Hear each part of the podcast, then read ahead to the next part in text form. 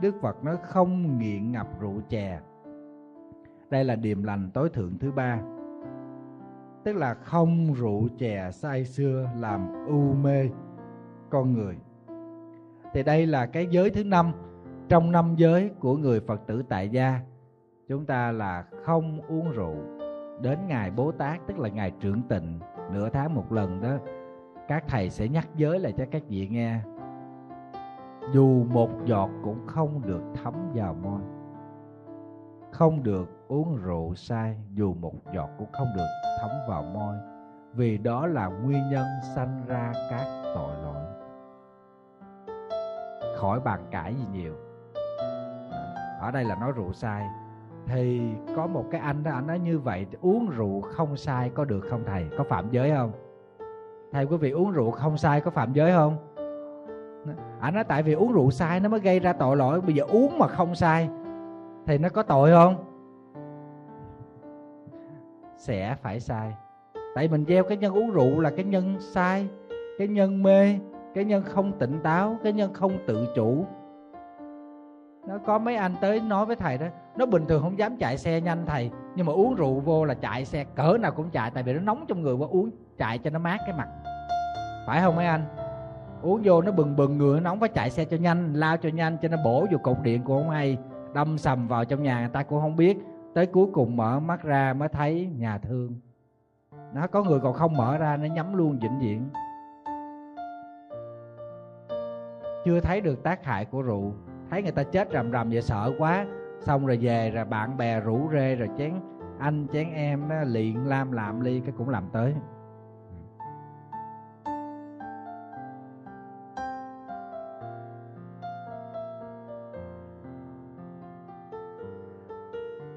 À, bữa nay thầy sẽ nói cho quý vị nghe về tác hại của rượu trên tinh thần của khoa học. Còn nói về à, phật học thì nói lâu rồi để à, các vị có một cái khái niệm. Ừ. Mặc dù là phật học đi trước khoa học nhưng mà cũng phải nói một cách nó nó có cái biện chứng khoa học để các vị à, dễ nghe hơn dễ tin hơn. Bốn tác hại khi chúng ta uống rượu. Một là mất khả năng kiềm chế để giữ gìn ý tứ. Cái này người ta nghiên cứu kỹ lắm. Tức là người mà uống rượu vào, cái khả năng tự kiềm chế về ý chí của mình, cảm xúc của mình, nó sẽ, nó bị giảm dần. Nó sẽ giảm dần những cái khả năng kiềm chế về ý thức con người, cảm xúc, mang tính, tuệ giác có tư duy. Nhưng nó lại tăng cái cảm xúc về thú tính, về bản năng mà quý vị biết, cái gì nó được liệt về bản năng và thú tính, nó không thuộc về phạm trù đạo đức. Nó có thể gây ra những chuyện cùng hung cực ác. Mất khả năng kiềm chế để giữ gìn ý tứ mà thầy thấy có nhiều vị đó, buồn giận cũng đi nhậu. Mà đàn ông nhậu thì thầy nghĩ chuyện đó cũng bình thường, đàn bà cũng đi nhậu thầy thấy có nhiều vị phật tử, mấy đứa con đó viết thư cho thầy đó, nhờ thầy khuyên can dùm cái người mẹ đó là chìm vào trong những cơn sai tức là hận đời, hận tình, hận đủ thứ rồi uống rượu uống rượu sai rồi làm gì? Tốn tiền, rồi bệnh hoạn, rồi nói năng thì nó không có chuẩn, gây ra những cái cái hành động mà không thể chuộc lại được. Cho nên, tác hại thứ nhất là mất khả năng kiềm chế để giữ gìn ý tứ của mình. Cái thứ hai, tức là tác hại thứ hai của người bắt đầu uống rượu là giảm hoặc là mất luôn khả năng điều phối hoạt động. Tức là thứ nhất là mất khả năng kiềm chế về ý tứ, giữ gìn cảm xúc. Cái thứ hai là về hoạt động của mình. Tức là nó chậm hơn nè, phản ứng chậm hơn nè, người loạn chọn nè, người đờ đẫn, nó không có không có bình tĩnh cái, cái cái thứ hai tác hại của rượu thứ hai tức là làm cái cái cái khả năng điều phối về hoạt động của con người nó bị ảnh hưởng nó bị giảm đi. Quý vị thấy người uống rượu vô rồi bắt đầu nó chậm hơn đúng không? Rất là chậm nhưng mà nói chuyện thì rất là mạnh rất là nhanh. Xin lỗi nói chuyện chậm nhưng mà nói rất là mạnh chạy xe thì rất là nhanh. Tại vì người ta không có tự chủ được cái ý thức. Khả năng thứ ba xin lỗi tác hại thứ ba tức là giảm khả năng nhận thức giác quan, tức là cái khả năng nghe, nhìn và ngửi nó giảm. Ở đây quý vị nào từng uống rượu rồi thì biết, thầy thì thầy chưa biết, từ nhỏ lớn chưa uống giọt nào ra chưa biết. Thì khoa học người ta giải thích là giảm khả năng nhận thức của các giác quan, tức là lỗ mũi nó sẽ không có còn nghe mùi nhanh nữa, lỗ tai nghe nó cũng không có rõ ràng hơn, và cái tầm nhìn nó cũng hạn chế do đó người uống rượu rồi thì rất dễ bị va chạm trong đi đứng sinh hoạt và cuối cùng di chuyển sẽ dễ bị tai nạn 70% tai nạn giao thông đều bắt nguồn từ rượu.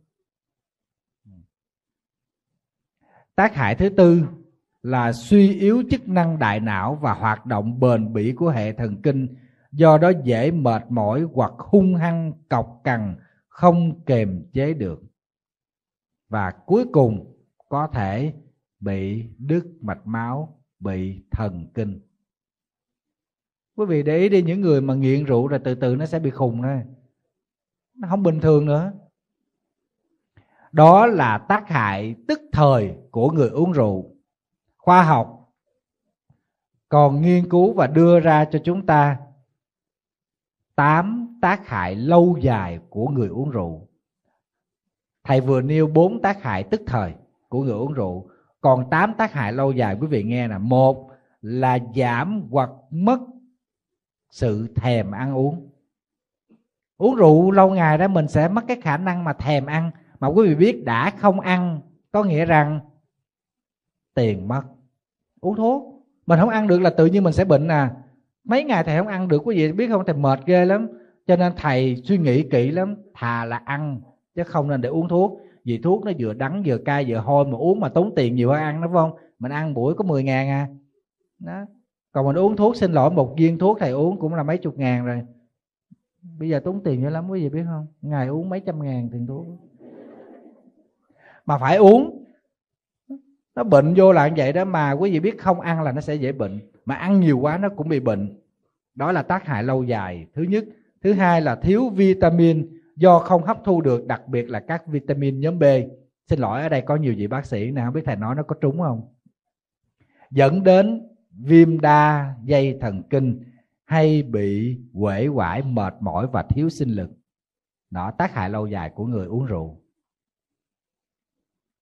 Thứ ba là viêm loét niêm mạc dạ dày đó, những người mà viêm loét dạ dày đa phần đều gắn liền với uống rượu hoặc giả là ăn cay. Và thứ ba là buồn phiền. Mà quý vị biết buồn phiền là do đâu không? Do đâu mà loét dạ dày không? Buồn phiền nó đâu có đói. Không có đói mình không ăn. Trong khi đó dạ dày vẫn tiết ra dịch vị. Thì cái dịch vị đó nó có chất chua để nó tiêu hóa thì giờ không có thức ăn tiêu hóa thì nó tiêu cái bao tử của mình. Nó bào cái bao tử, nó mòn cái bao tử mình. Chất axit đó đó nó tiêu nó làm tiêu thức ăn mà không có thức ăn cho nó tiêu thì bây giờ bắt đầu nó nó nó, nó làm cho chúng ta mòn làm cho chúng ta lét cái bao tử. Cho nên quý vị thấy không? Rầu thú ruột là vậy đó. Thầy từng nói quý vị đó tức là mình buồn rầu là bị bị bệnh. Ông bà mình nói rầu thú ruột thực ra câu này rất khoa học. Là do cái axit trong cái bao tử mình nó tiết ra mà nó không có thức ăn để nó tiêu thì bây giờ nó sẽ làm bào mòn cái bao tử. Bao tử nó bị bệnh bị viêm loét thì nó nó bị thúi ruột là chuyện đó là bình thường tác hại lâu dài, thứ thứ tư, đó là tổn thương thoái hóa gan, sơ gan và viêm tụy cấp. Cái bệnh này đều chết chết sớm hết. Đó, ai muốn chết sớm thì cứ uống đi. Ừ. Thứ năm, tác hại lâu dài của rượu, đó là bệnh lý về tim mạch. Quý vị nghe cái nào cũng thê thảm, phải không? Nhưng mà gặp chiến hữu thì thôi, khỏi, xin lỗi trái hữu qua trái ổi cũng nhậu được. Nên ta thấy mấy ông già ở dưới quê thầy nha ở trong đồng làm ruộng đó, không có gì ra ngoài đồng hái trái khổ qua hái trái dưa leo, cũng uống rượu mà uống rượu đế nha. Quý vị biết chứ không phải là là rượu mạnh đó. Cho nên là mấy bác ở dưới quê đó là bệnh bệnh nhiều. Tác hại thứ sáu là thói hóa suy đồi nhân cách, tức là sống vị kỷ hơn, thô lỗ hơn buông lơi trách nhiệm của mình đối với gia đình và cộng đồng, cuối cùng đi tới xã hội băng hoại đạo đức đều từ do người nghiện rượu mà ra. Bây giờ các vị là cha, là mẹ uống rượu dạy con cái được không? Chắc chắn là không rồi. Phải không? Không có thể nào con cái nó phục mình hết á. Cha, mẹ mà như cái hũ chìm thì nó sẽ thành hũ nổi. Đó, lúc chìm lúc nổi cho nhà cửa vui. Rồi vô sòng nhậu. Thầy nghe kể có một người phật tử viết thư cho thầy kể đó là ba mẹ với anh nhậu chung. Tức là không cản được. Ba buồn kiểu ba mẹ, buồn kiểu mẹ anh, buồn kiểu anh. Tại vì anh là ly hôn, còn mẹ đó là bị bệnh, còn ba đó là thất vọng gì làm ăn bị phá sản. Chiều nào tối nào, ba người cũng nhậu. Cái đứa con gái út này khuyên can gì cũng không được. Nó nói, con mắc cỡ lắm thầy, nhậu thì ban đầu còn ba ba mẹ mẹ lát bày tao không? Ba người nói chuyện nhau, không có ra một cái hệ thống gì, rồi ngã lăn ra ngủ, rồi chân cẳng quên quan rồi đạp, rồi thế này thế kia, đủ thứ nó nói, con xấu hổ, con nhục nhã quá. Con sắp sửa lấy chồng mà con thấy cảnh đó, con tự động con quỷ hôn luôn. Chồng con, chồng sắp cưới hỏi con nguyên nhân gì sao? Con cũng không biết làm sao con nói con nói bây giờ mình không có duyên đó, mình chia tay. Chứ thực sự con thấy là gia đình con nó sắp băng hoại, sắp tan nát, rồi bây giờ chồng con vô cũng mắc cỡ rồi cả nhà chồng con nữa tới đây, sao con chịu được? Cho nên thôi, che luôn. Vậy mà quý vị biết, mấy người đó cũng quy y đó, cũng là phật tử của thầy đó. Thầy không ngờ thầy có đệ tử lưu linh. Là bơm nhậu. Khi thầy gặp thầy hỏi có không? Chối không có. Buồn uống chút chút thôi thầy. Chứ con đâu có phải là đến đổi tệ như vậy. Mà quý vị biết là có hình ảnh đó nha. Tức là đứa con nó chụp hình đó nó đưa cho thầy coi, thầy, tại thầy không tin mà, thầy thấy gia đình sống cũng đạo đức. Nó nói, tệ lắm thầy, con mắc cỡ lắm, bây giờ thôi đi, con tối ngày con phải canh. Khuyên kiểu nào cũng không được hết. Nhậu vô rồi nói lung tung, nói những chuyện tầm bậy, tầm bạ rồi, nó không có ra thể thống gì hết. Cho nên người ta nghiên cứu, người ta nói lâu dài, nó sẽ thói quá và suy đồi nhân cách, tức là con người ta sống vị kỷ hơn, thô lỗ hơn, rồi thả lỏng trách nhiệm của mình đối với người thân, với gia đình và với xã hội cho nên xã hội bị băng hoại đạo đức là một phần cũng do nghiện ngập này. Thứ bảy là rối loạn nội tiết, tức là tác hại lâu dài của rượu là rối loạn nội tiết và và rối loạn chuyển hóa, tức là bị bệnh gút á. Rối loạn nội tiết thì cái này là thầy nói không được, quý vị tự tìm hiểu. Thứ tám là ảnh hưởng đến sự phát triển bình thường của thai nhi, tức là đối với người phụ nữ có con hoặc là những người à, có gia đình mà nghiện rượu cũng sẽ ảnh hưởng đàn ông đàn bà gì cũng vậy cũng sẽ ảnh hưởng tới thai nhi hết khi mình nghiện rượu. Đó là những điều mà khoa học nghiên cứu thầy xin phép. À, nhắc xin lỗi để nêu một vài thông tin để quý vị có cái khái niệm à, sơ lược về tác hại của rượu trên tinh thần của khoa học. Còn đối với Phật học thì không cần phải bàn cãi nó không cần phải nói nữa. Các vị đã thọ trì năm giới rồi thì giới thứ năm khi thọ đó thầy giới sư đã nhắc cho quý vị nghe. Trong đó có một cái câu chuyện rất là hay là cái anh nông dân đó ảnh rất là hiền lành rất là hiếu thảo rất đạo đức nhưng khi ảnh đã say rượu rồi ảnh phạm những giới khác rất là nhanh. Vì mất tự chủ không còn trí tuệ nữa. À, trong bài kệ này câu thứ ba đức phật nói về điềm lành. À, thứ à, thứ tư, tinh tấn hành thiện pháp. Ghê sợ tránh điều ác, không nghiện ngập rượu chè. Tinh tấn hành thiện pháp là điềm lành tối thượng. Thì câu thứ ba này, đức phật nói điềm lành tối thượng thứ tư, đó chính là siêng năng làm các điều lành và các pháp lành.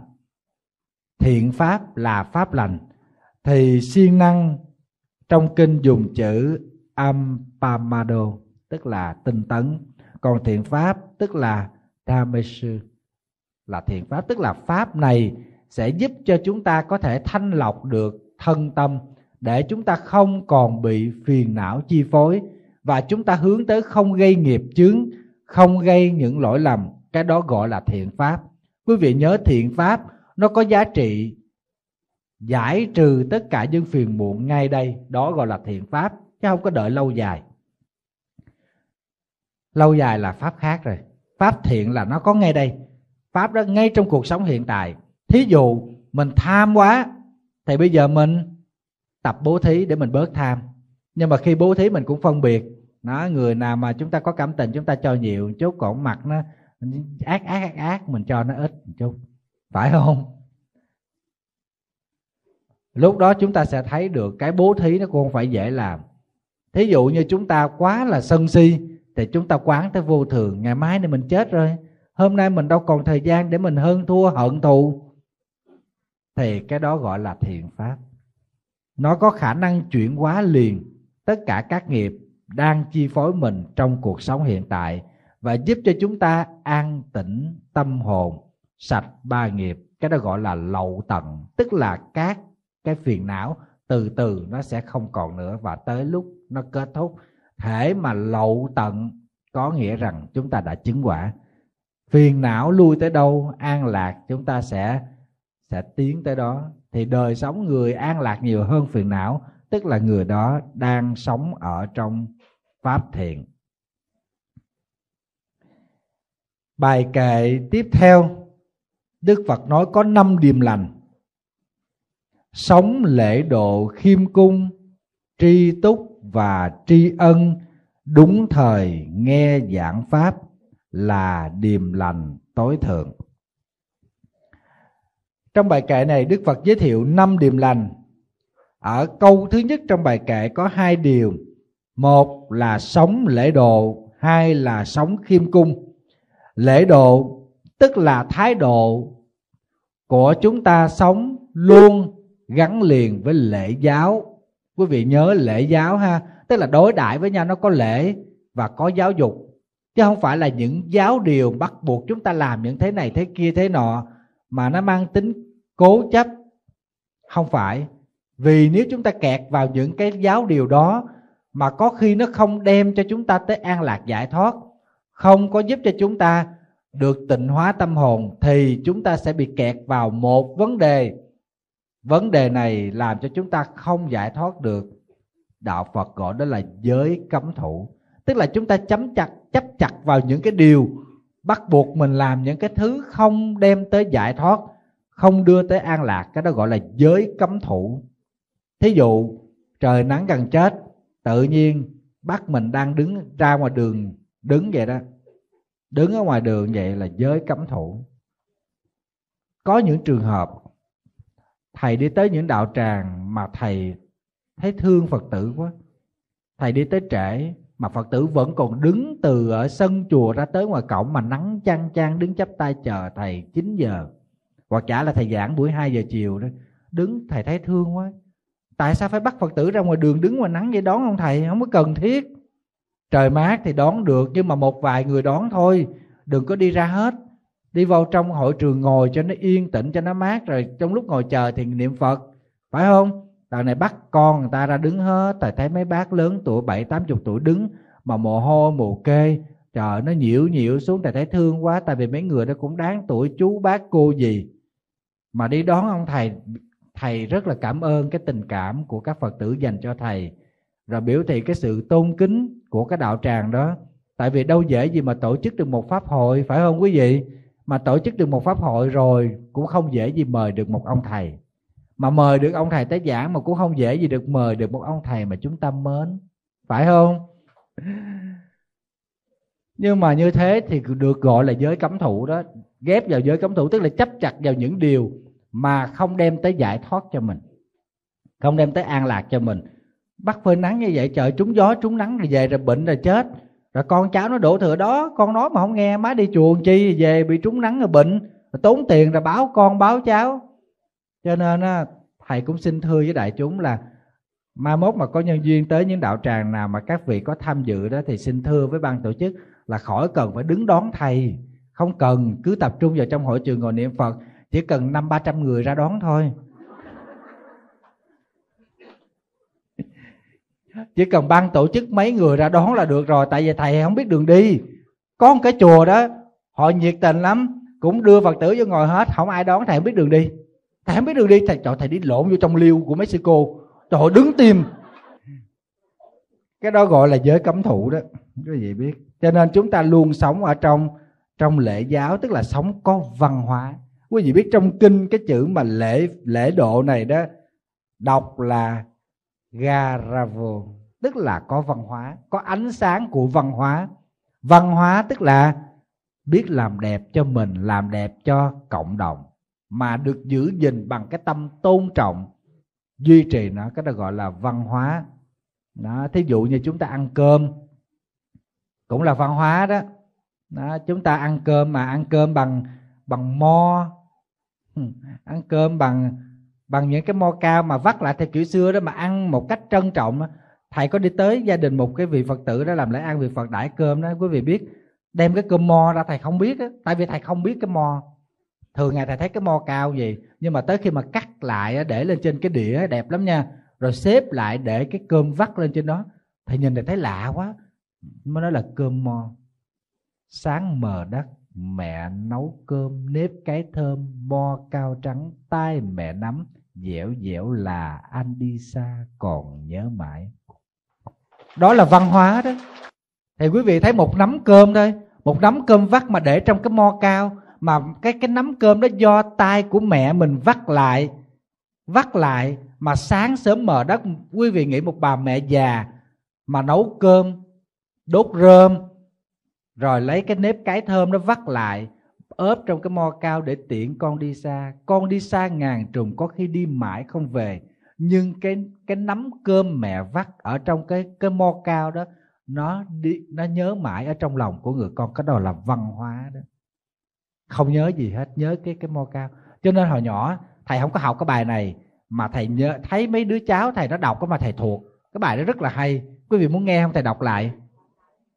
Sáng mờ đất, mẹ nấu cơm nếp cái thơm, mo cao trắng tay mẹ nắm, dẻo dẻo là, anh đi xa, còn nhớ mãi. Nếu người nào biết sống có văn hóa, đó là điềm lành, tối thượng mà đức phật dạy ở trong kinh. Tức là sống lễ độ. Chúng ta sống có phép tắc, có lễ độ.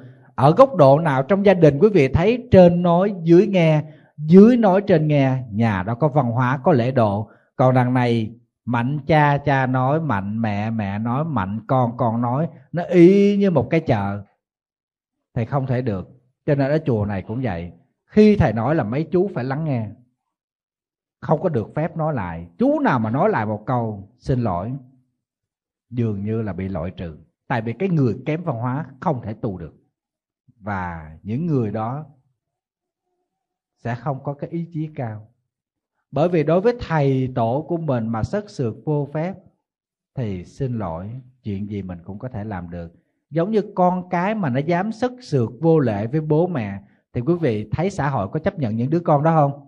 Không. Cho nên người biết lễ độ là điềm lành tối thượng mà đức phật dạy trong bài kệ này. Nhưng mà cái điềm lành thứ hai trong bài kệ này đức phật dạy rất là hay, đó là khiêm cung khiêm cung, tức là cái tính khiêm hạ của mình trong kinh đọc là nivato, tức là cái cái đức tính của con người luôn khiêm tốn và hạ mình xuống. Đức khiêm cung nó biểu hiện ở đâu, quý vị? Lời nói, cử chỉ, thái độ, hành vi, thậm chí trong cách ăn mặc. Nói chung là nếp sống hàng ngày của mình. Thí dụ như nguyên đạo tràng của mình, ở đây mặc áo tràng, tự nhiên có một phật tử rất thuần thành mặc váy. Thì quý vị nghĩ cái vị phật tử đó vào đây tu được không? Mắc gì không được. Người phật tử đó có khả năng tu và có thể tu được nhưng mà không có hợp xứ. Cho nên quý vị biết, cái tính, đức tính khiêm cung đó của người học Phật mà Đức Phật dạy là điềm lành tối thượng này, nó biểu hiện trong lời lẽ của chúng ta, trong cử chỉ chúng ta. Dù mình có hơn người ta về tri thức nè, hơn về đẳng cấp nè hơn về chức năng nè, tức là quyền chức và năng lực đó. Rồi chúng ta hơn những người đó về tài chánh, về xã hội, về con đường thành đạt, chúng ta cũng giữ cái thái độ nói chuyện khiêm hạ với người khác. Đó. mình tự làm mình bé nhỏ lại, không nhằm mục đích để che giấu sự thật, mà phải thấy rằng mình bé nhỏ trước cuộc đời. Vì sao? Em là viên đá cuội rớt giữa lòng biển khơi. Thì có cái gì mà chảnh phải không quý vị? Mình chỉ là một viên đá nhỏ thôi. Đó. cho nên trong thái độ cách cư xử, chúng ta luôn khiêm hạ để làm cái gì? Để có một con đường đi bình an. Mình giỏi tự nhiên người ta biết, mình giàu hơn tự nhiên người ta cũng biết, mình sống đạo đức hơn người ta cũng biết, mình ra thái độ mà hơn người khác. Tự nhiên là là mình sẽ sẽ thất bại vì không thu phục được lòng người. Trước mặt là những người đó họ sẽ đối kháng với mình họ ghét mình. Con gà nó ghét nha tiếng gái cho nên là tốt nhất đừng có gái. Đó, mày cứ gái để con mày gái tè tè tè tè mày gái không có hay thì tự động người ta sẽ đánh giá bình phẩm. Lâu lâu mình cất lên một tiếng cho mày điếc lỗ tai luôn. Cái đức khiêm hạ là điềm lành tối thượng chính là ở chỗ giải trừ ngã chấp điều này rất là quan trọng.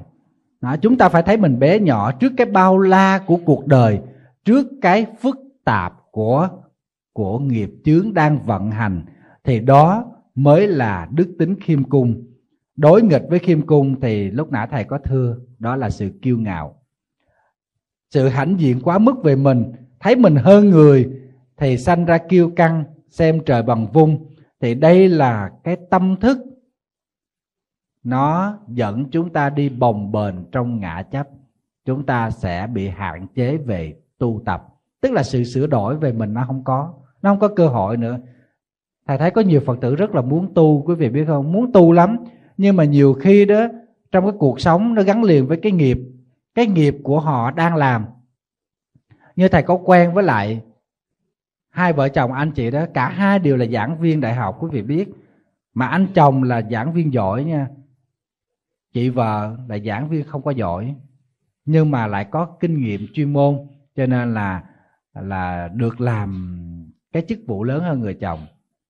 Thì thầy thấy cái cách nói năng lấn lướt người chồng và tới tu tập cũng vậy. Nói chuyện với ông thầy nó khác trong khi người chồng á là rất là khiêm tốn mà người vợ thì bô lô ba la cái miệng. Đó, cứ lo loa cái mồm nói theo tiếng miền bắc là loa cái mồm. Tức là quảng cáo đủ thứ nói năng lấn lướt người khác cái gì cũng hơn người khác hết.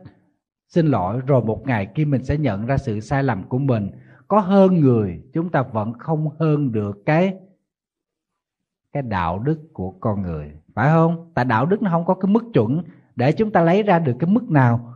Cho nên, chúng ta hơn người ở chỗ chúng ta khiêm hạ. Cho nên ở trong sách có câu rất là hay, khiêm tắc tấn, tức là hãy khiêm tốn, thì chúng ta sẽ được tiến bộ nếu như quý vị có đi ra Huế quý vị à, có dịp đi tham quan bữa nay thầy làm hướng dẫn viên du lịch một chút xíu. Tại vì thầy vừa rồi thầy đi ra Huế thầy giảng tại cái quan âm Phật đài đó. Chủ đề mà quan âm giữa đời thường quý vị nhớ không? Đó thầy giảng chủ đề đó. Thì à, các thầy ở Huế có đưa thầy đi tới thăm một cái lăng. Cái lăng đó có tên là Khiêm Cung Lăng quý vị biết lăng của ai không? Vua tự đức. Khi thầy nghe cái tên của cái lăng này, thầy thấy cái vị vua này rất là có suy nghĩ. Thầy đúng, vua tự đức là một vị vua mà hướng về đạo đức phật giáo rất là nhiều. Cho nên khiêm cung lăng, tức là một cái cái cái lăng của của vua tự đức ở tại thành phố huế đó, nó có nó được xây dựng từ năm 1864 cho đến năm 1867 suốt 4 năm. Trên một cái đồi khá cao, nó có một cái hồ cái hồ tên là khiêm thúy khiêm thúy hồ. Đó. đây là một cái quần thể kiến trúc rất là đẹp, gồm có hòa khiêm lương khiêm trì khiêm minh khiêm pháp khiêm lễ khiêm tất cả những công trình trong đó đều gắn liền tới chữ khiêm vào đó mình được học cái đức khiêm cung từ cái chữ và trong các lăng thì lăng tự đức là nó rộng, nhưng mà nó không có đồ sộ, nhưng rất là nhẹ nhàng. Thì quý vị tới đó quý vị sẽ thấy sau khiêm cung môn, nó là khu vực dành cho vua nghỉ ngơi. Chúng ta thấy cảnh trí ở đây rất là đẹp, nó có hồ lưu khiêm, ha. Rồi có cái à, cái cái cái nhà thủy tạ gọi là sung khiêm. Rồi có cái cái cái cái cái cái nhà nhỏ để nghỉ mát gọi là vũ khiêm. Vân vân, chỗ mà vua đến để đọc sách đó hôm nay làm à, làm công tác du lịch. Thì à, mình mới thấy được cái giá trị của cái đức khiêm cung mà đức phật dạy trong cái bài kệ này đó là điềm lành tối thượng. Người mà hiểu biết nhiều thì đa phần người ta khiêm tốn. Dù đối với người kém hơn mình thua sút mình chúng ta phải lãnh lãnh thọ và quý trọng những gì ở xung quanh chúng ta. Khiêm tốn một phần thì chúng ta sẽ tăng lên sự hiểu biết một phần. Quý vị biết có nhiều đứa nhỏ nó nói, nhưng mà chúng ta nghe nó ngó nói đó, quý vị sẽ học được trong cái cách ứng xử của nó, trong cái cách nói của nó có nhiều cái chúng ta học được. Vì nhiều khi chúng ta chúng ta lớn, chúng ta không để ý, chúng ta quên. Chúng ta quên đi những cái cuộc sống quanh ta, nhưng mà đứa con nít nó nói nhiều cái mà mình nghe, mình thấy nó có những điều mà lắm khi chúng ta bộn bề cuộc sống. Chúng ta bận rộn với lại cái mưu sinh, cuộc sống tìm kế sinh nhai này chúng ta quên. Có một lần, thầy à, đi về miền tây, thầy giảng thì quý vị biết đi cũng đông, cho nên à, đường xa phải dừng lại dọc đường để ăn cơm, tức là đem cơm theo đó ngừng xuống một cái quán nước mía rồi mua nước mía, rồi bài cơm ra ăn. Thì quý vị biết thầy à, thầy thấy một con một đứa nhỏ, nó ở trong nhà nó chạy ra nó cũng nhỏ thôi. Nó có một, nó nó ở trong nhà không biết nó làm cái gì. Nó chơi cái gì với anh á, mà nó chạy ra. Mà nó nói với lại mẹ nó, mẹ mẹ mẹ mẹ. Nó hỏi mẹ nó, mẹ mẹ mẹ mẹ, ngu như con bò là ngu làm sao vậy mẹ? Thầy nghe nó hỏi thì mắc cười quá. Tức là cái câu hỏi này mình thấy nó đúng là con nít. Nó mới hỏi, ngu như con bò là ngu sao vậy mẹ? Cái mẹ nó nói, ngu như con bò tức là ngu bằng với cái đầu con bò. Tại vì bà mẹ nó đang say nước mía bà lu bô bà đâu có rảnh bà nói chuyện, nhưng bà kiên nhẫn lắm. Bà trả lời mà cái đứa nhỏ nó mới có 3 tuổi quý vị biết tới ngơ ngác, dễ thương lắm, đứa con gái. Mà mặt mày tèm lem, túi lụa mũi, giải lòng thòng vậy đó chạy xuống. Nó mà nó hỏi cái nó ngước mặt lên nó hỏi mẹ nó ngu như con bò là sao vậy mẹ? Có nghĩa rằng nó chưa có nghe cái tiếng này. Nó chưa có nghe cái tiếng này. Cái bà mẹ bà nói à, ngu như con bò tức là ngu bằng với cái đầu con bò. Nó nói a à, như vậy là chị thí có cái đầu bằng với con bò. Thầy thầy đâu có biết chị thí là ai. Cái mẹ nó hỏi sao mà chị thí có đầu bằng với con bò? Tại vì con nghe anh minh chồng chị thí á, nói chị thí ở bên nhà bác hai á, là mày ngu như con bò. Quý vị thấy không? Hai vợ chồng cây lộn ở bên hông bên hông nhà. Bên đây đứa con nít nó nghe nó nghe ông chồng chửi con vợ. Tức là nhà quê mà kêu thằng chồng chửi con vợ. Ngu như con bò. Thầy nghĩ không nó thô lỗ quá quý vị thấy không? Nhưng mà cái cách thô lỗ này nó vẫn còn cái nếp sống này vẫn còn trong cuộc sống nhiều người là phật tử đó, đã quy y rồi đó, cũng còn thô lỗ với vợ con. Thầy nghe mà thầy cũng tức. Thầy vừa tức cái câu chuyện là cái ông chồng thô lỗ quá, ông đi mắng vợ kiểu đó. Bà vợ bà hiền, chứ bà vợ bà hỏi lại, ủa tôi là con bò, chứ ông là con gì? Mà ông đi cưới con bò này. Phải không? Nói đây nghe thôi, không có kể lại với ai nghe không? Nhưng mà thầy học được một cái điều là cẩn thận. Mình phải cẩn thận trước trẻ con trong nhà không trẻ con, nhưng mà trẻ con hàng xóm nó nghe. Nó ra, nó hỏi bà mẹ, thấy không? Nó hỏi bà mẹ đó, bà mẹ trả lời, vô tình thầy nghe. Rất là nguy hiểm. Cho nên phải học từ cái đứa con nít. Nó nghe một cách thơ ngây, nó đón nhận một cách thơ ngây. Bà mẹ, bà giải thích đơn giản, tại bà bận mà. Bà nói tức là ngu bằng như cái đầu con bò. Ngu như con bò tức là ngu là cái đầu bằng với con bò. Cái đứa con nó nghe nói là chị thúy là cái đầu bò nó, cái bà hỏi ra liền, chị thấy là, nó anh minh chồng chị thấy nói chị thấy là mày ngu như con bò. Tức là nó đón nhận vô phân biệt. Khi nó nghe vợ chồng cãi vã mắng với nhau, nó ra nó hỏi bà mẹ một cách ngây ngô. Rồi bà mẹ trả lời một cách đơn giản, nó cũng đón nhận một cách ngây ngô, rồi nó nó tự suy diễn ra cái câu đó thành chị thí đầu bò. Cho nên mình phải học. Mình phải học cẩn trọng ở trong cái cuộc sống này. Khi mà chúng ta đối diện với cuộc đời, chúng ta có năng lực, chúng ta có những điều kiện tốt hơn người khác, thì con đường bình yên nhất đó là chúng ta nên giữ đức khiêm cung. Xin cúi xuống làm đất cho người bước đi qua. Xin nâng dậy cánh hoa cho người vui đôi mắt. Chúng ta lúc nào cũng vậy hết. Xin cúi xuống để làm đất cho người bước đi qua. Đất thì không phân biệt. Ai muốn đi kiểu gì đi, muốn mang guốc cao gót cũng được, muốn mang guốc dông cũng được, muốn mang dép cao su cũng được, hay là mang dép tổ ong cũng được, phải không? Người bước đi qua mà tâm của chúng ta bình lặng giống như đất, không phản ứng, đó là tâm địa tức là tâm chúng ta bình lặng như đất. Đó là người có đức khiêm cung. Cho nên khi thầy đọc bốn câu thơ này, thầy thấy hay quá. Xin cúi xuống làm đất cho người bước đi qua. Xin nâng dậy cánh hoa cho người vui đôi mắt. Tức là người ta thích nhìn hoa thì mình nâng hoa lên. Người ta thích uống coca thì mình đem coca tới. Còn thích cái thứ khác thì xin lỗi, kiếm người khác đi. Tôi không có rảnh. Phải không? Có cái chị vợ đó, chị nói, thầy, con buồn lắm, thầy. Con ăn chay trường mà ngày nào con cũng phải nấu đồ nhậu cho chồng con nhậu hết. Rồi con có việc cộng nghiệp với chồng con không? Chị vợ này chị thiệt thà lắm. Cho nên ngày nào cũng vậy, tối con phải sám hối là bữa nay con phải làm đồ nhậu cho chồng con. Mà chồng con tánh gia trưởng không làm đồ nhậu là ổng kiếm chuyện này chuyện kia, ổng nói nghe nhức đầu lắm. Thầy nói, con cứ cứ phản ứng một cách nhẹ nhàng là bây giờ tôi không có thể làm được. Bây giờ anh muốn nhậu đồ chay, tôi làm đồ chay phải không quý vị? Tại tôi ăn chay mà, tôi chỉ biết nấu đồ chay thôi. Tôi không biết nấu đồ nhậu. Bà nói, trời, con biết nấu đồ ăn thầy, con biết nấu đồ ăn ngon. Bởi thầy mới thấy phụ nữ cái nghiệp nặng.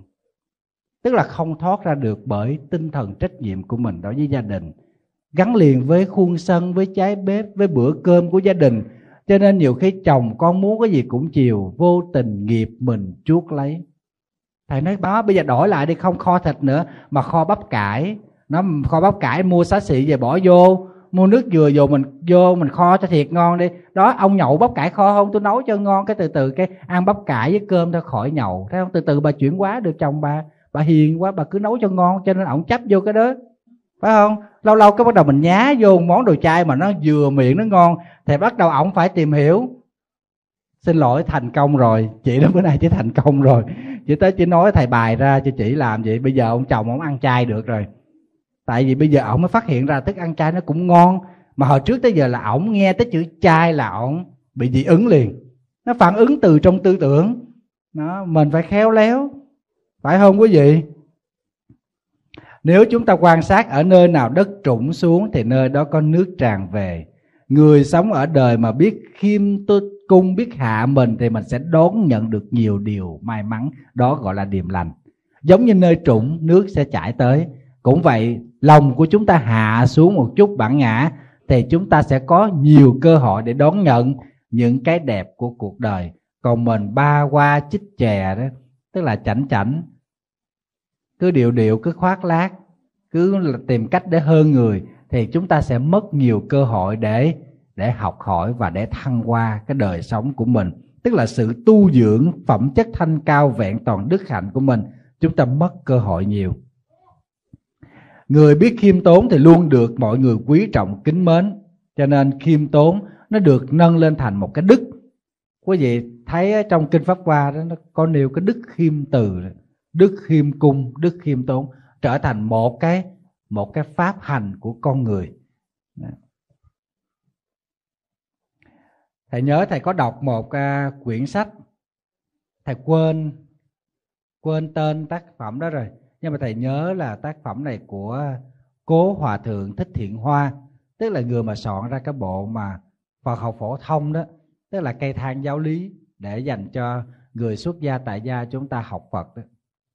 Hòa thượng nói như thế này, Tu là từ mẫn vật, Khiêm tốn tự y, Thiên ti tọa xứ, Thiết luật pháp ngữ, Kiến quá mặc nhiên Nghĩa là người tu phải có lòng yêu thương vạn loài, Phải khiêm tốn nhún nhường, Phải biết bổn phận của mình Với lại gia đình và cộng đồng xã hội Và phải nên luận bàn những điều đáng luận bàn đúng với chánh pháp và tự xét lỗi của mình, chớ vạch lỗi người khác.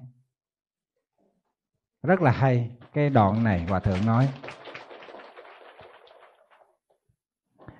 À, trong kinh pháp cú có một câu cũng hay lắm đừng tò mò vạch lỗi việc người làm hay chưa hãy nhìn lại việc mình đã làm hay vất bừa. Thì người có cái đức tính khiêm cung thì chắc chắn người ta sẽ luôn an ổn. Quý vị biết sự khiêm tốn nó có giá trị giống như là cái bóng loáng của một bức tranh cho nên nó nổi bật lên và hùng dũng.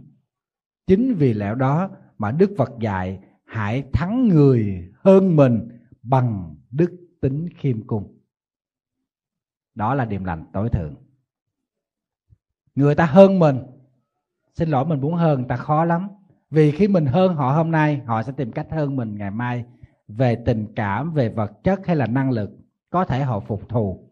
Nhưng mình tìm cách thắng họ bền bỉ nhất, đó là thắng bằng đức tính khiêm cung. Đây là chiến thắng mà đem tới sự bình an lâu dài cho mình. Và ít nhất chúng ta không có bị đối kháng, tránh đi những cái sự đối đầu khổ đau. Điềm lành thứ ba trong bài kệ này, đó là tri túc. Tri túc trong kinh dùng chữ santuthi tức là biết đủ. Tức là biết đủ là chấp nhận với những gì mình đang có trong hiện tại để tâm tham dục của chúng ta nó không có mặt bằng mà phát triển. Đó là tri túc, hoàn toàn không có ý tưởng chặn đứng bước tiến của xã hội. Mà bữa hôm thầy có dạy cái chủ đề biết dừng ở chùa Minh Đạo, quý vị đã xem ở trên net rồi đó. Chủ đề biết dừng. À, ở đây tức là chúng ta dừng lại cái tâm ham muốn, mình bằng lòng với những gì mình đang có trong hiện tại là mình bình yên, mình hạnh phúc, hoàn toàn không có ý tưởng chậm chặn lại cái bước tiến của xã hội. Quý vị nhớ ha, đó là điềm lành tối thượng thứ ba trong bài kệ này. Và điềm lành tối thượng thứ tư đó là tri ân, tức là biết biết ơn. Biết ơn nó gồm có cả nhớ ơn. Tại vì biết ơn đây, tức là ghi nhớ cái ơn mà người khác đem tới sự bình yên cho mình, đem tới sự an lạc cho mình, hạnh phúc cho mình, đó là biết ơn đối với người học phật, quý vị biết có bốn ơn lớn. Thứ nhất, đó là ơn tam bảo. Thứ hai là ơn của thầy tổ. Tại vì không có thầy tổ sẽ không có giới thân tuệ mạng của mình. Cha mẹ nuôi, sanh chúng ta, nuôi chúng ta, đó là cái thân này, là cái thân mạng bình thường. Nhưng mà cái huệ mạng quan trọng, nhờ có huệ mạng chúng ta mới giải thoát. Chúng ta mới nhận ra đâu là nghiệp chướng, đâu là khổ đau. Thì nhờ có thầy tổ mới nuôi lớn được huệ mạng của mình thứ ba, đó là ơn của đàn na thí chủ, bớt ăn dính mặt, để giúp cho chúng ta không cài cấy vẫn cơm ăn ngày ba bữa, không dệt lụa vẫn áo mặc quanh năm. Cho nên khi ăn cơm phải nhớ ơn người cài cấy, khi mặc áo phải nhớ ơn người dệt lụa, nó khi đeo chuỗi phải nhớ ơn người sâu chuỗi.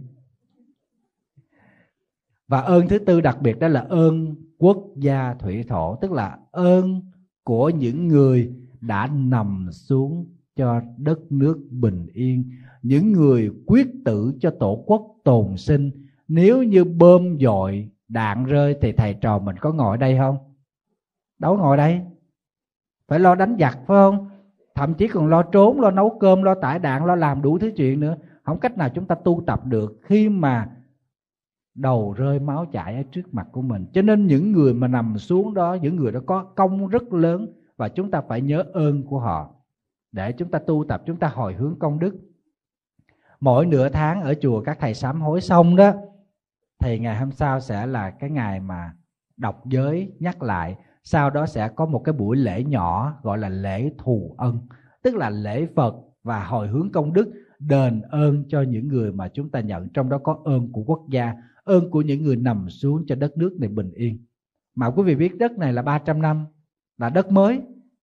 Thì như vậy 300 năm mà bao nhiêu xương thịt của con người từ ngày khai quang khẩn đất trên bước đường Nam Tiến từ đàng ngoài thẳng vào phía trong này là bao nhiêu xương máu của con người. Một tấc đất là bao nhiêu xương của con người nằm xuống rồi.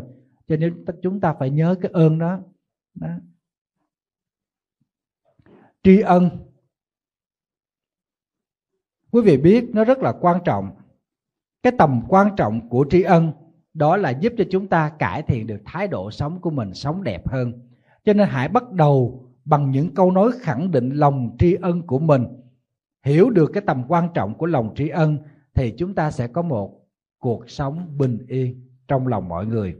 Thứ nhất, chúng ta biết ơn gì? Biết ơn những gì mà mình đang có, dù đó là những điều bình thường bé nhỏ trong cuộc đời, chúng ta phải biết ơn cuộc sống này. Phải không các vị? Hồi tối thầy có coi một cái đĩa cái đĩa mà, cái đĩa bữa nay phát cho quý vị đó, kinh điềm lành đó, phần sau. Phần sau có có trích lại một cái đoạn mà thầy đi làm từ thiện với lại cái nhóm sinh viên, học sinh với phật tử vừa rồi mùa hè thường tổ chức một lần cho các em. Mà quý vị biết các em này nó ngoan lắm. Học sinh sinh viên làm gì có tiền, vậy mà nó thầy bắt buộc nó phải dành dụm để làm từ thiện, cho dù là 10.000 đồng. Không cần nhiều, đồng tiền của sinh viên mấy đứa con không cần nhiều. Phải có sự đóng góp đóng góp vô để làm từ thiện. Thì vừa rồi đi chuyến Đà Lạt đó, đi từ thiện ở tỉnh Lâm Đồng, quý vị biết, rất là dễ thương, đi gồm có trại tâm thần nè, rồi à, trại phong nè nó có hai trại phong rồi đi tới những cái trại người mù người à, tàn tật. Thì có lúc mà đi tới cái cái trại mù ở cái cái trại mù ở tại thành phố Đà Lạt đó thầy coi lại trong đó có cái đoạn mà khi thầy tâm sự với hai cái em nhỏ tên Hoàng với lại tên à, tên gì thầy quên mất rồi.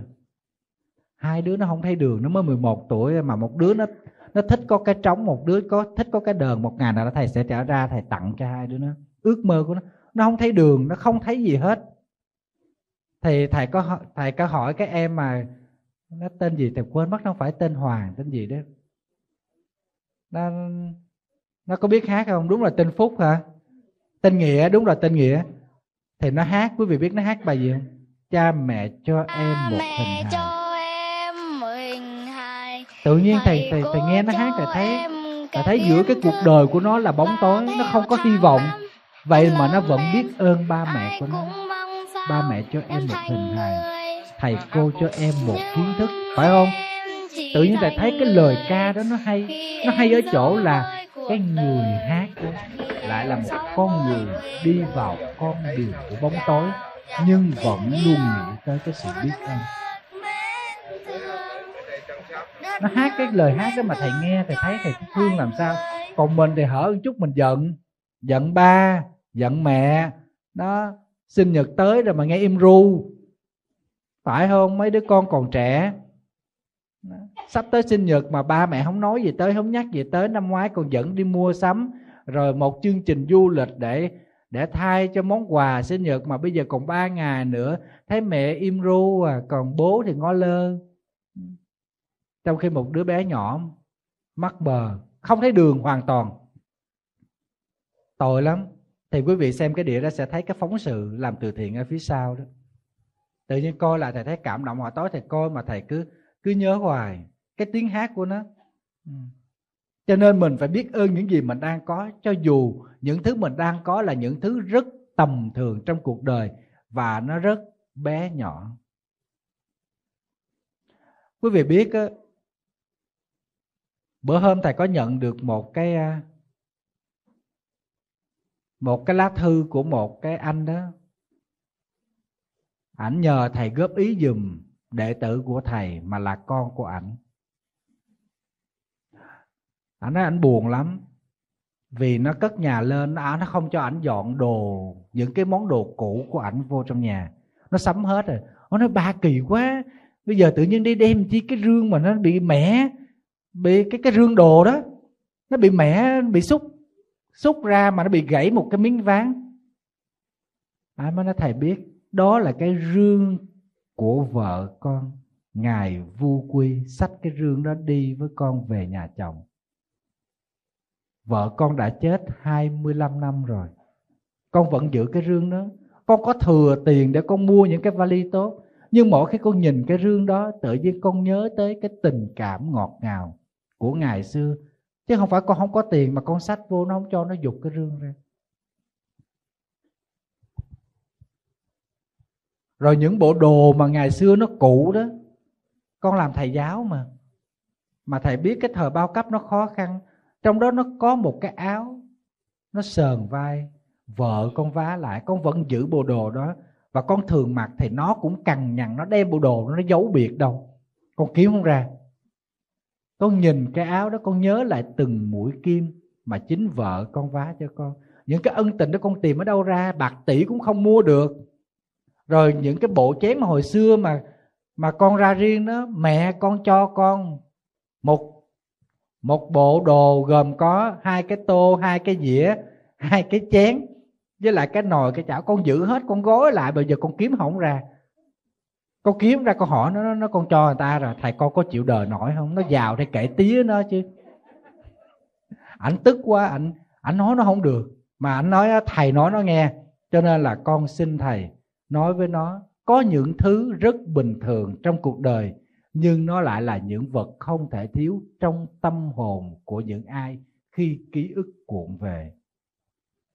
Bây giờ nó ỷ vào, nó thành đạt, nó coi thường những vật đó nhưng nếu không có những cái chén, những cái nồi đó, làm gì có được cuộc sống của nó ngày hôm nay? Không có những cái áo sờn vai mà mẹ nó vá khó thâu đêm, thì làm gì có được những miếng cơm mà thời khó khăn để hôm nay nó thành thạc sĩ, mà nó coi thường những cái thứ đó? Con nói nó nó nói, trời ơi, ba già rồi, ba nghĩ chi mấy cái đó?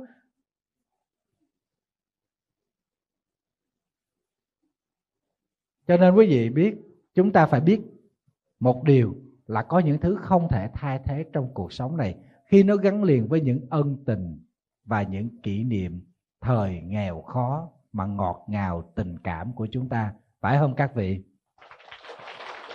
Cho nên các vị đừng có đòi hỏi nhiều. Chúng ta phải biết ơn cuộc đời, biết ơn những gì trong hoàn cảnh chúng ta hiện tại đang có. Dù những thứ chúng ta có đó là tầm thường, là bé nhỏ. Và thứ hai, chúng ta phải biết tri ân ngày hôm nay của mình mình biết ơn cuộc sống. Vì chính cuộc sống này, nó đem đến cho chúng ta đầy những ngọt ngào, yêu thương, hạnh phúc, nhưng cũng đầy nước mắt, đắng cay và phiền muộn. Nếu không có cuộc đời, làm sao chúng ta biết được những thứ đó, phải không? Chúng ta cứ muốn đi mãi trên một con đường đẹp. Đừng quên rằng bên cạnh con đường đẹp luôn có những con đường xấu bên cạnh thành công luôn có những thất bại, cho nên chúng ta phải cảm ơn. Phải thấy có một nhà thơ nào viết rất là hay, cảm ơn đời mỗi sớm mai thức dậy, ta có thêm ngày nữa để yêu thương. Vì hãy sống trong một ngày trong cuộc đời này, thì chúng ta có cơ hội để chạm được tất cả những biến đổi của cuộc đời. Cho nên chúng ta phải cảm ơn ngày hôm nay của mình, vì ngày hôm nay nó đem tới tất cả những sự thật. Đó là đổi thay vui buồn, được mất bại thành. Thứ ba là tôi luôn sống ngập tràn lòng biết ơn vì tôi đã được sống và được gặp gỡ những con người và những con người đó giúp tôi làm được những điều có ý nghĩa. Những điều có ý nghĩa chính là tôi nhận ra được tôi giữa lòng mọi người. Tức là mình cảm ơn cuộc đời, cảm ơn con người. Cảm ơn những gì mình có. Nhờ những con người này mà mình thấy được rằng mình không có đối đối kháng với ai hết. Dù họ làm mình phiền muộn, dù họ làm mình đau khổ chứ mình không ghét họ, không thù họ. Mình giận một chút thôi, mình bực mình một tí xíu thôi chứ không có giận dai. Giận chừng 30 năm đủ rồi. Phải không mấy chị? Vậy mà thỉnh thoảng cái khóc khóc với thầy, con hận lắm thầy con hận dữ lắm, con sống, con để bụng, con chết, con đem theo. Trời ơi, thầy nó đem phật, đem pháp theo, nó đỡ biết bao nhiêu, đem chi cái hận thù đó cho nó ung thư cho chết. Chúng ta nên cảm ơn mọi sự thành công cũng như thất bại, những thuận lợi cũng như khó khăn vì tất cả những điều đó cho chúng ta biết được một niềm tin mới rằng chúng ta vẫn còn may mắn hơn mọi người. Chúng ta thất bại, chúng ta vẫn còn vẫn còn sống. Có nhiều người chẳng những thất bại mà còn còn bị bệnh tật nữa kìa, còn bị đổ vỡ hạnh phúc nữa kìa, còn bị lắm vào những hoàn cảnh còn khổ sở hơn chúng ta nhiều. Đó. cho nên sáng hôm nay thức dậy, thấy mình hiện hữu trên cuộc đời, lắng nghe được tiếng chim ríu rít ngoài cửa sổ, tới đây niệm phật, sách quạt quạt vì nóng quá, phải không? Nhưng mà chúng ta cũng nên cảm ơn cuộc đời bởi vì chúng ta vẫn còn thấy được trời xanh mây trắng, vẫn còn nghe được những tiếng nói thân yêu của người thân mình. Và chúng ta nên cảm ơn tất cả. Sống với tinh thần tri ân đó thì người chúng ta luôn lạc quan. Quý vị đồng ý không?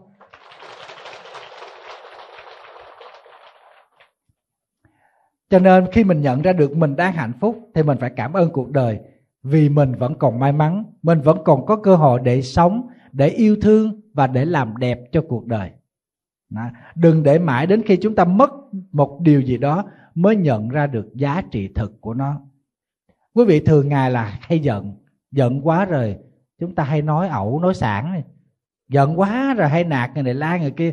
Tao không nhìn mặt mày nữa, tao không muốn thấy mày nữa, mày bấm nút biến khỏi cuộc đời này cho tao yên.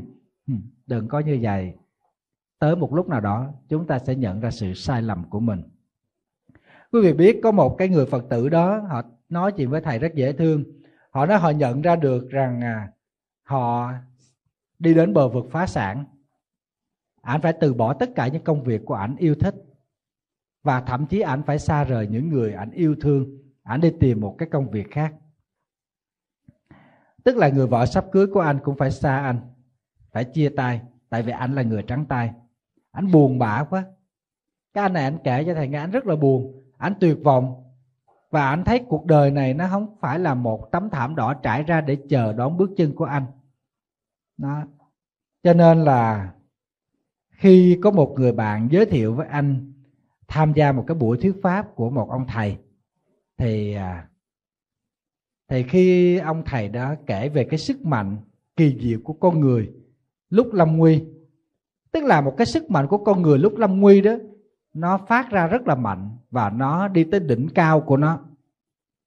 Thì qua đó, anh mới suy nghĩ một điều, đó là bất kỳ hoàn cảnh nào, anh cũng không đầu hàng số phận.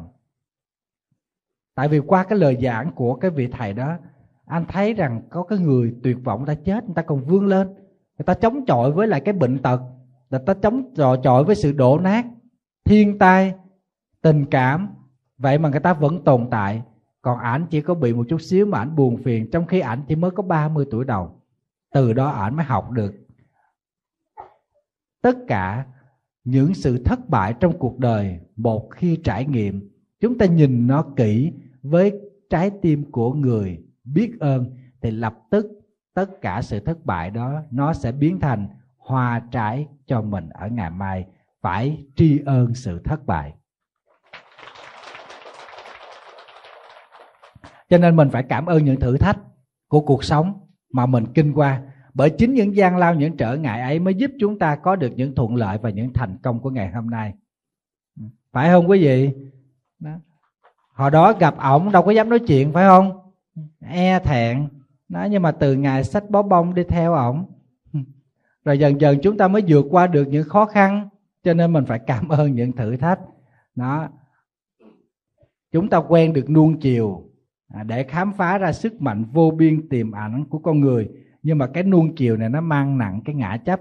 Cho nên, chính những cái khó khăn đó, mình phải tự nhủ rằng suy cho cùng, mình vẫn còn có nhiều cơ hội và chúng ta vẫn có thể vươn lên từ cuộc sống nghèo khó, thất bại để chúng ta có được một nếp sống mới bình yên. Chúng ta làm những việc mà chúng ta có thể thích. Đó là tri ân cuộc đời à, điềm lành à, tiếp theo đó là đúng thời.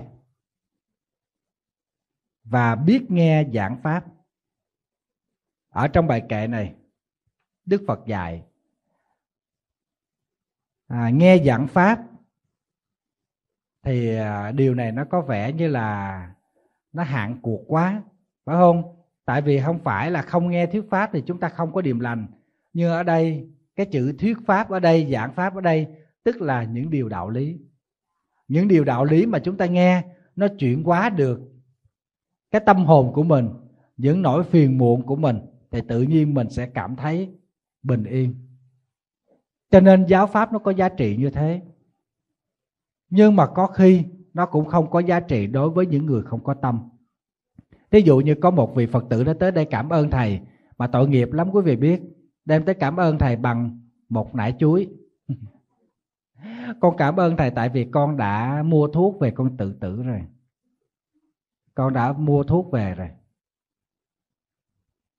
Tại lúc mà con đi mua thuốc về đó, con ghé nhà đứa bạn con chơi. Thì nhầm ngay lúc đó, nhà của đứa bạn con nó mở cái đĩa kiếm tiền của thầy. Thì con nghe trong đó thầy nói, cuộc sống này nó luôn những biến đổi, chúng ta kiếm tiền để làm gì? Cũng chỉ để để tồn tại trong cuộc sống. Thì chúng ta, mục đích của mình là để sống chứ không phải là để kiếm tiền. Kiếm tiền để sống. Chứ không nên lấy cái mục đích kiếm tiền mà sống. Con thấy con mất hết rồi. Tất cả những gì con dành cho hết, cho người chồng, bây giờ người chồng đã sang một bến khác và đem hết tài sản cho người ta con mất chồng, mất tài sản, mất cả tình cảm, cho nên con tuyệt vọng, con mua thuốc. Khi con nghe cái đĩa đó xong, con về. Con nói, ngu gì mình chết? Mình chết đâu có ai thương chắc gì ổng khóc cho mình, phải không? Đó, cho nên lúc đó là cứ nằm ở dưới nấm mồ mà bơ vơ, nếu tôi chết, ai là người đắp cho tôi nấm mộ thôi ơi, tại nó có người đắp thôi con, chứ không có lo chuyện đó. Còn có người còn còn còn còn còn còn à, còn liêu trai hơn còn à, còn lãng mạn hơn. Nếu tôi chết hãy chôn tôi với cái đàn guitar. Thầy nói không có đàn guitar chôn đỡ đàn băng lulin đi con. Cứ mơ cứ mộng chuyện sống chuyện chết. Thì cô này cô tới cô cảm ơn thầy. Cô nói nếu như con không nghe cái đĩa đó ngay cái thời khắc đó con đã chết rồi. Tại vì con hận đời con không biết gì hết. Ngay cả đứa con đứa con trai của, đứa con gái của con nó cũng đi theo ba nó. Tại vì ba nó chịu nó, ba nó cho tiền nó, còn con luôn nghiêm khắc. Con gái là không có được lộn xộn, lu bu. Con gái mà đi bỏ nhà ban đêm là không có được. Cho nên là nó ghét con lắm. Bây giờ nó đi theo ba nó. Nó với ba nó là đồng minh. Cho con là phù thủy, cho nên con chết cho rồi. Mà con chết con chắc chắn rằng hai cha con nó cũng chưa chưa có ai nhỏ giọt nước mắt nào cho con. Con ngu vậy con chết. Sống để cho mày tức chơi thầy nói sống để cho nó tức rồi con có vui không con? Con có bình yên không? Cho nên không phải cái thái độ sống đó là tốt, mà sống để bình yên cõi lòng. Cho nên nghe giáo pháp đúng thời, đúng lúc nó rất là quan trọng. Đó, nhưng mà ông chồng đang bực bội đâu về mà mình mở băng thuyết pháp lên thì coi chừng. Phải không quý vị? Ông đang không có thiện cảm về phật giáo mà mở băng thuyết pháp thì ông có lịch sự lắm là ông vô phòng đóng cửa lại thôi còn nói một câu nữa, bà nghe đi cho bà mau thành phật. Có nhiều vị phật tử tới kể, thầy nghe. Nó con cũng nghe, làm gì con? Con nghe cho mau thành phật, tại vì ông chúc tôi mau thành phật, tôi muốn thành phật mà. Cho nên tôi cứ nghe. Thầy nói, không được. Mình phải biết thái độ của người thân mình trong gia đình. Người ta đang không vui, mình giảm bớt lại. Để lúc khác, chúng ta bình yên. Đời nó khi thẳng, khi dùng, thì chúng ta mới có được một lối đi tốt cho nên nghe pháp mà đúng lúc, tức là nghe những đạo lý mà đúng lúc, chúng ta sẽ thấy nó có giá trị rất là tốt. Đó. triêu văn đạo, tịch tử khả hỷ, tức là sớm nghe đạo lý thì tối chết người ta cũng bằng lòng. Tại vì nghe được một đạo lý tốt thì lập tức người ta sẽ bình yên, người ta sẽ an lạc, người ta sẽ tìm ra được lối đi để giải nghiệp cho mình bài kệ tiếp theo đức phật nói có bốn điềm lành. Kham nhận biết phục thiện thường đến gặp sa môn. Đúng thời đàm luận pháp là điềm lành tối thượng. Trong bốn câu của bài kệ này đức phật nêu ra bốn điềm lành. Điềm lành thứ nhất là biết kiên nhẫn. Biết kiên nhẫn à, trong kinh chữ đã đọc là kanti tức là chúng ta biết kham nhẫn đó. Tức là chúng ta biết uh, biết biết ờ, uh, nhịn cái phương pháp này tức là chấp nhận những sóng gió của cuộc đời mà lòng của chúng ta không quán thù không tham chấp cái đó gọi là kham nhẫn. Còn cái chịu đựng á chúng ta thường nghĩ thì nó không gọi là kham nhẫn. Vì hôm nay chúng ta chịu đựng được nhưng ngày mai thì chưa chắc phải không? Lần này chúng ta chịu đựng được nhưng lần sau thì không hẳn đâu cho nên ông cẩn thận đó. Cho nên quý vị biết á, kham nhẫn đây là nhẫn nhịn mà không thấy nhục nhã. Chứ quý vị đừng hiểu lầm, nhịn là nhục. Mình hay nói nhịn là nhục đó, cho nên hễ mày nhịn thì mày phải chấp nhận nhục. Đây là một tư tưởng sai lầm, không có đạo phật dạy chúng ta phương pháp nhẫn nhịn mà không thấy nhục nhã, đó là kham nhẫn. Bởi vì nhẫn nhịn mà thấy nhục nhã thì chúng ta chỉ nén cái cơn giận lại thôi. Chắc chắn không lâu sau cơn giận đó sẽ bùng phát, giống như những đợt sóng ngầm chúng ta nên nhận định một cách sáng suốt như thế này. Cuộc sống nó có đầy thị phi và thị phi nó không có ý nghĩa gì hết. Thị phi tức là cái phải, cái quấy, cái đúng, cái sai mà cứ nói liên tục, cứ tác động liên tục rồi biết cái nào đúng, cái nào sai. Đối với mình đúng nhưng mà đối với người khác thì sai. Phải không? Cho nên tốt nhất là chúng ta tu đúng chánh pháp. Đừng có lo mấy cái chuyện đó, quý vị ha. Nó không cần phải cố chấp không cần phải chấp vào những lời nói chỉ trích mạ lị phê bình miệt thị, vu khống, vu quan, nói thêm, nói bớt, nói hờn, nói giỏi, nói hành, nói tội, nói bóng, nói gió. Thầy ấm ức mấy vụ này lắm, quý vị biết không? Cho thầy nói đi, để thầy bớt bực mình. Đổi trắng thay đen lộng giả thành trơn, vân vân. Thầy tức quá mà. Tu lo tu, cứ lo thị phi không mà chết ông thầy. Ông thầy ông sắp chết tới nơi mà không lo, phải không? Một người nói một câu, rồi nói ra thì thành ra nói nhiều câu, nó khác đi, nó không có giống nữa. Nó, ông thầy ông nghe riết, ông mệt, ông sắp tẩu quả nhập ma rồi mà không biết. Người ta đem lửa tới đốt, thì chúng ta đem bổi ra đón thì lửa nó cháy phừng lên. Quý vị đừng đem bổi, chúng ta đem cái gì? Nước ở đâu mà đem đem xăng tới à trời ơi mình đem trong kinh nói rất là hay, đem cái gì? Đem hư không. Hư không là gì? Là tâm không cố chấp. Tâm không vướng ngã, tâm rộng ràng. Thì lửa nào đốt được hư không? Có hư không, thì lửa nó mới tồn tại. Nhưng mà lửa không bao giờ đốt được hư không, quý vị. Xin lỗi, cái này nói theo kinh nha, chứ không phải nói theo khoa học. Chứ thực chất là có hư không là lửa nó mới cháy chứ bây giờ mình đem cái ngọn lửa mình bỏ vào cái thùng mình đậy nắp lại, nó cháy một chút, nó tắt à. Tại vì nó hết không khí rồi. Cho nên là có không khí thì nó nó mới nó mới cháy được. Thì cái đó là khoa học giải thích rất là rõ. Còn trong kinh đức phật nói hư không này là là tâm hư không, tâm rộng rang, tâm không cố chấp. Thì lửa tới thì lửa tự sanh, lửa tự diệt. Đằng này thêm xăng thêm dầu thì nó cháy phừng lên. Chắc chắn rồi trời ơi tôi mới nghe nó nói tôi, tôi điên tiết là tôi nói cho bà nghe bà đừng nói ai nghe nghe. Nó nói ông thầy vậy bà chịu đời nổi không? Thầy ta chết ông thầy rồi. Mình nói với một người mà nói cái kiểu đó rồi người đó nói với người khác nữa thôi chết ông thầy rồi. Không biết ông thầy ông có hay không? Không biết. Mà trong con mắt của họ là đã có rồi. Chết ông thầy không? Ừ. quý vị biết lặp lại nó sai lầm. Có những cái lặp lại nó dời đổi đi một chút xíu thôi nó sẽ có thể thành hạnh phúc nhưng có thể có khổ đau. Ví dụ gia đình có hai con vợ chồng mới hạnh phúc. Đó. Phương châm ta vậy đó. Ông chồng ông đi học xong ông về ông nói lại với bà vợ là, gia đình có hai con vợ chồng mới hạnh phúc.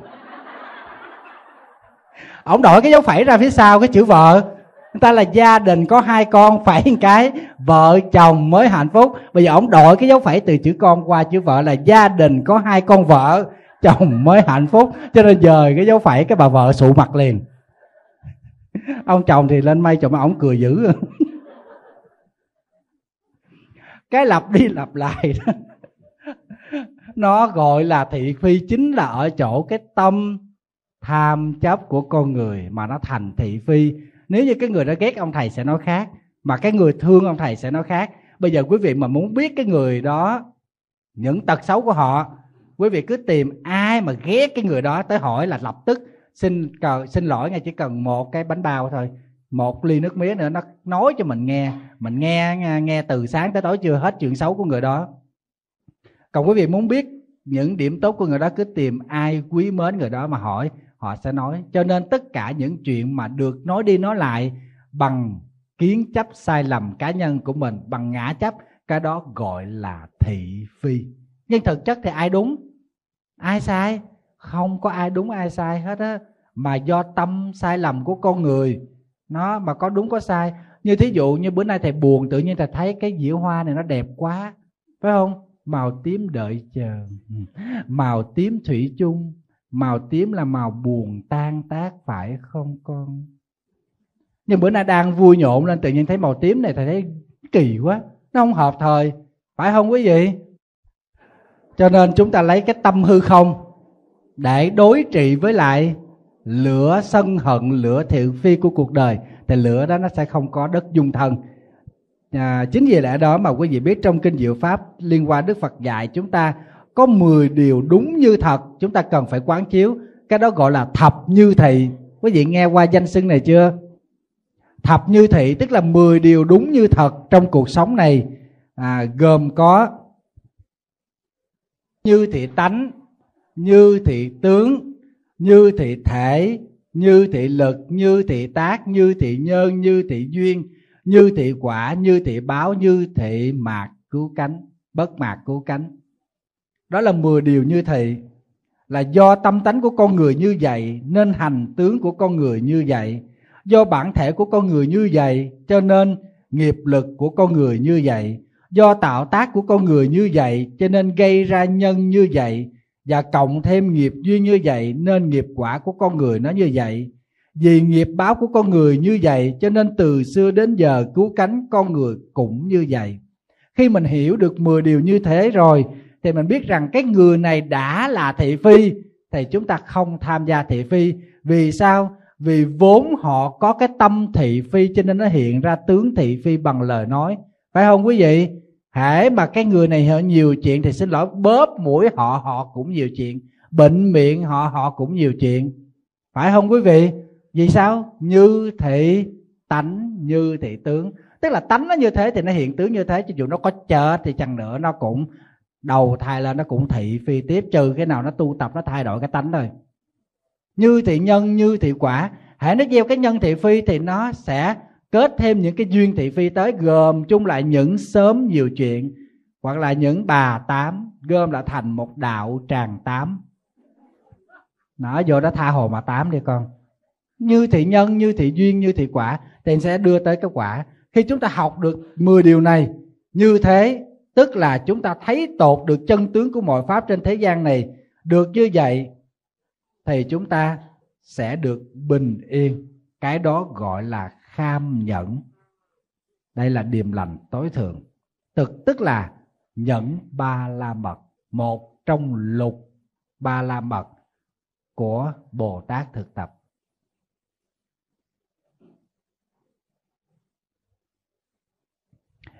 Trạng thái này rất là khó thưa quý vị. Hmm. À, thứ hai đó là biết phục thiện. Tức là điềm lành thứ hai là điềm lành biết phục thiện kham nhận biết phục thiện. Biết phục thiện này trong kinh đọc là sovakasatha. Tức là chúng ta biết thay đổi cái điều ác và trở về với cái thiện cái đó gọi là biết phục thiện. À, cái biết phục thiện này chúng ta hiểu đơn giản theo dân gian tức là người ngoan ngoãn biết sửa sai. Hay nói theo trong gia đình tức là dễ dạy biết lắng nghe biết thay đổi tất cả những cái điều xấu của mình. Cái đó gọi là biết phục thiện. Phục tức là làm lại thiện tức là là điều tốt. Tức là biết đổi cái xấu để thành cái tốt đổi cái nhiễm ô để thành cái thanh tịnh đổi cái cái ác để thành cái thánh thiện, thì cái đó gọi là biết phục thiện. Thì theo quý vị chúng ta, có phải là cái người biết phục thiện không? Chắc chắn chúng ta biết phục thiện. Tại vì hồi nào chúng ta hơn thua từng lời nói, từng cử chỉ, hoặc giải là chúng ta để trong bụng để có cơ hội rồi chúng ta trả đũa. Nhưng hôm nay chúng ta biết ăn cơm chay, chúng ta biết chấp tay lại niệm phật, chúng ta lại biết nói những lời yêu thương chúng ta lại biết đến chùa để nghe thuyết pháp. Thì điều đó chứng tỏ rằng chúng ta biết phục thiện. Nhưng tại sao chúng ta đã biết phục thiện mà khổ đau nó vẫn còn? Là vì đâu? Vì chúng ta phục thiện không liên tục. Phải không? Đi tới chùa thì phục thiện, xin lỗi, bước ra cổng chùa. Mày đợi đó đi con. Hạ hồi phân giải. Phải không? Tại thấy có nhiều bác phật tử đó giận con lắm. Nó đi tới chùa xong, đi tới chùa thầy nè con cái bác đó, đi tới chùa thầy xong, tu xong rồi không về. Và chiều sau là thấy bác cũng còn ngồi đó, cái thầy thầy thầy để ý, thầy nghe điện thoại. Thầy nghe điện thoại, thầy đón ra, bác nạt con bác. Con bác tới đón, bác không về. Bác không, tụi bay có coi con già này ra gì, cho nên tao đi. Tao đi cho mày biết thế nào là lễ độ. Làm reo với con cái, giận hờn đó, thầy nghe xong cái thầy nói, bác, con bác tới đón thì bác về đi. Thầy bác, thầy mới nói đó, là con kêu nó đưa con đi mà nó không đưa con đi, nó nó bữa nay nó hẹn với bạn gái nó đi chơi rồi. Đẻ nó ra nuôi nó tới lớn lên. Mà hai anh em nó, thằng em thì bệnh hoạn. Còn nó là anh, nó không đỡ đần gì hết. Con nó, con một tháng có đi chùa thầy tu một ngày, mà kêu nó đưa, nó không đưa, nó nó nó chở bạn gái nó thầy thử hỏi con có tức không? Đẻ ra nuôi bắt mệt nó nó không nghe. Còn con quỷ kia là gì mà nói nó nghe hết? Sân hận lên cho nên nói những cái lời rất là khó nghe, quý vị biết. Tại nó, bác ơi, nó cũng thương bác nhưng nó thương ở cái góc khác của trái tim. Còn nó thương bạn gái, nó thương ở góc khác. Tại vì nó nghĩ là bác còn khỏe. Nó, bác còn đi chùa nhiều lần, còn bạn gái nó thì thì có lý do gì đó cho nên là nó không có không có thể nào nó từ chối được bà nói, trời, sao thầy nói giống nó vậy? Nó nói, bạn gái nó chuẩn bị đi du học rồi, cho nên là nó đưa bạn gái nó đi chơi bữa nay. Còn mẹ mai mốt đi tu hoài dài dài, con sẽ chở mẹ. Thầy tên coi thầy nói thôi. Bà nói, sao thầy nói trúng quá? Thầy nói giống nó quá. Thầy phải biết cái lý do, nhưng mà thầy nghĩ thầy nói cho bớt căng thẳng thôi. Mà bà mẹ bà cố chấp lắm. Bà nói, con không về đó nữa, để cho nó biết được cái giá trị của một cái bà già này trong cái nhà đó. Thử hỏi con con không có trong nhà đó có cơm nước nó ăn không? Áo quần của nó ai giặt, ai ủi? Đó. Cho nên là con không cần về nhà nó nữa. Nó tới đây con cũng không thèm. Nó đang đậu xe ở ngoài kìa, nó không dám vô. Nó là ai? Nó là đệ tử thầy đó. Té ra hai mẹ con bảo quy y chùa này thầy không biết. Tại vì mẹ quy yên lần, con quy yên lần thì đâu có biết. Bà cứ nói là do thầy. Thầy thị thiền cho nó là nó không thương bà. Để nó đi chơi. Thầy nó không có, bác nói vậy sai rồi. Bây giờ bà muốn đi đâu? Bà muốn về nhà không? Thầy đưa bà về. Bà nói không, bây giờ thầy gửi cho con tới cái chùa nào đi con xuất gia. ta nói bà tu cũng được đâu lòng, bà ngà ngập tràn hận thù buồn phiền vậy chưa xuất gia được đâu cô. Bây giờ thôi đi về nhà đi, cho con cái nó yên ổn, đừng có giận hờn gì hết, cứ bình thường. Trong lúc giận này thì cứ lo niệm phật đi. Không niệm phật vô thường nó tới rồi đi đâu, phải không? Vậy mà cũng giận hờn. Cho nên chúng ta cũng có phục thiện. Nhưng đôi khi chúng ta phục thiện không liên tục bởi ngã chấp, bởi sân si. Chính vì lẽ đó mà đường luân hồi con đi mòn mỏi mòn mỏi rồi lết, đi không nói là lết. Lết xong rồi bò bò xong rồi lăn, vậy mà cũng ưng đi.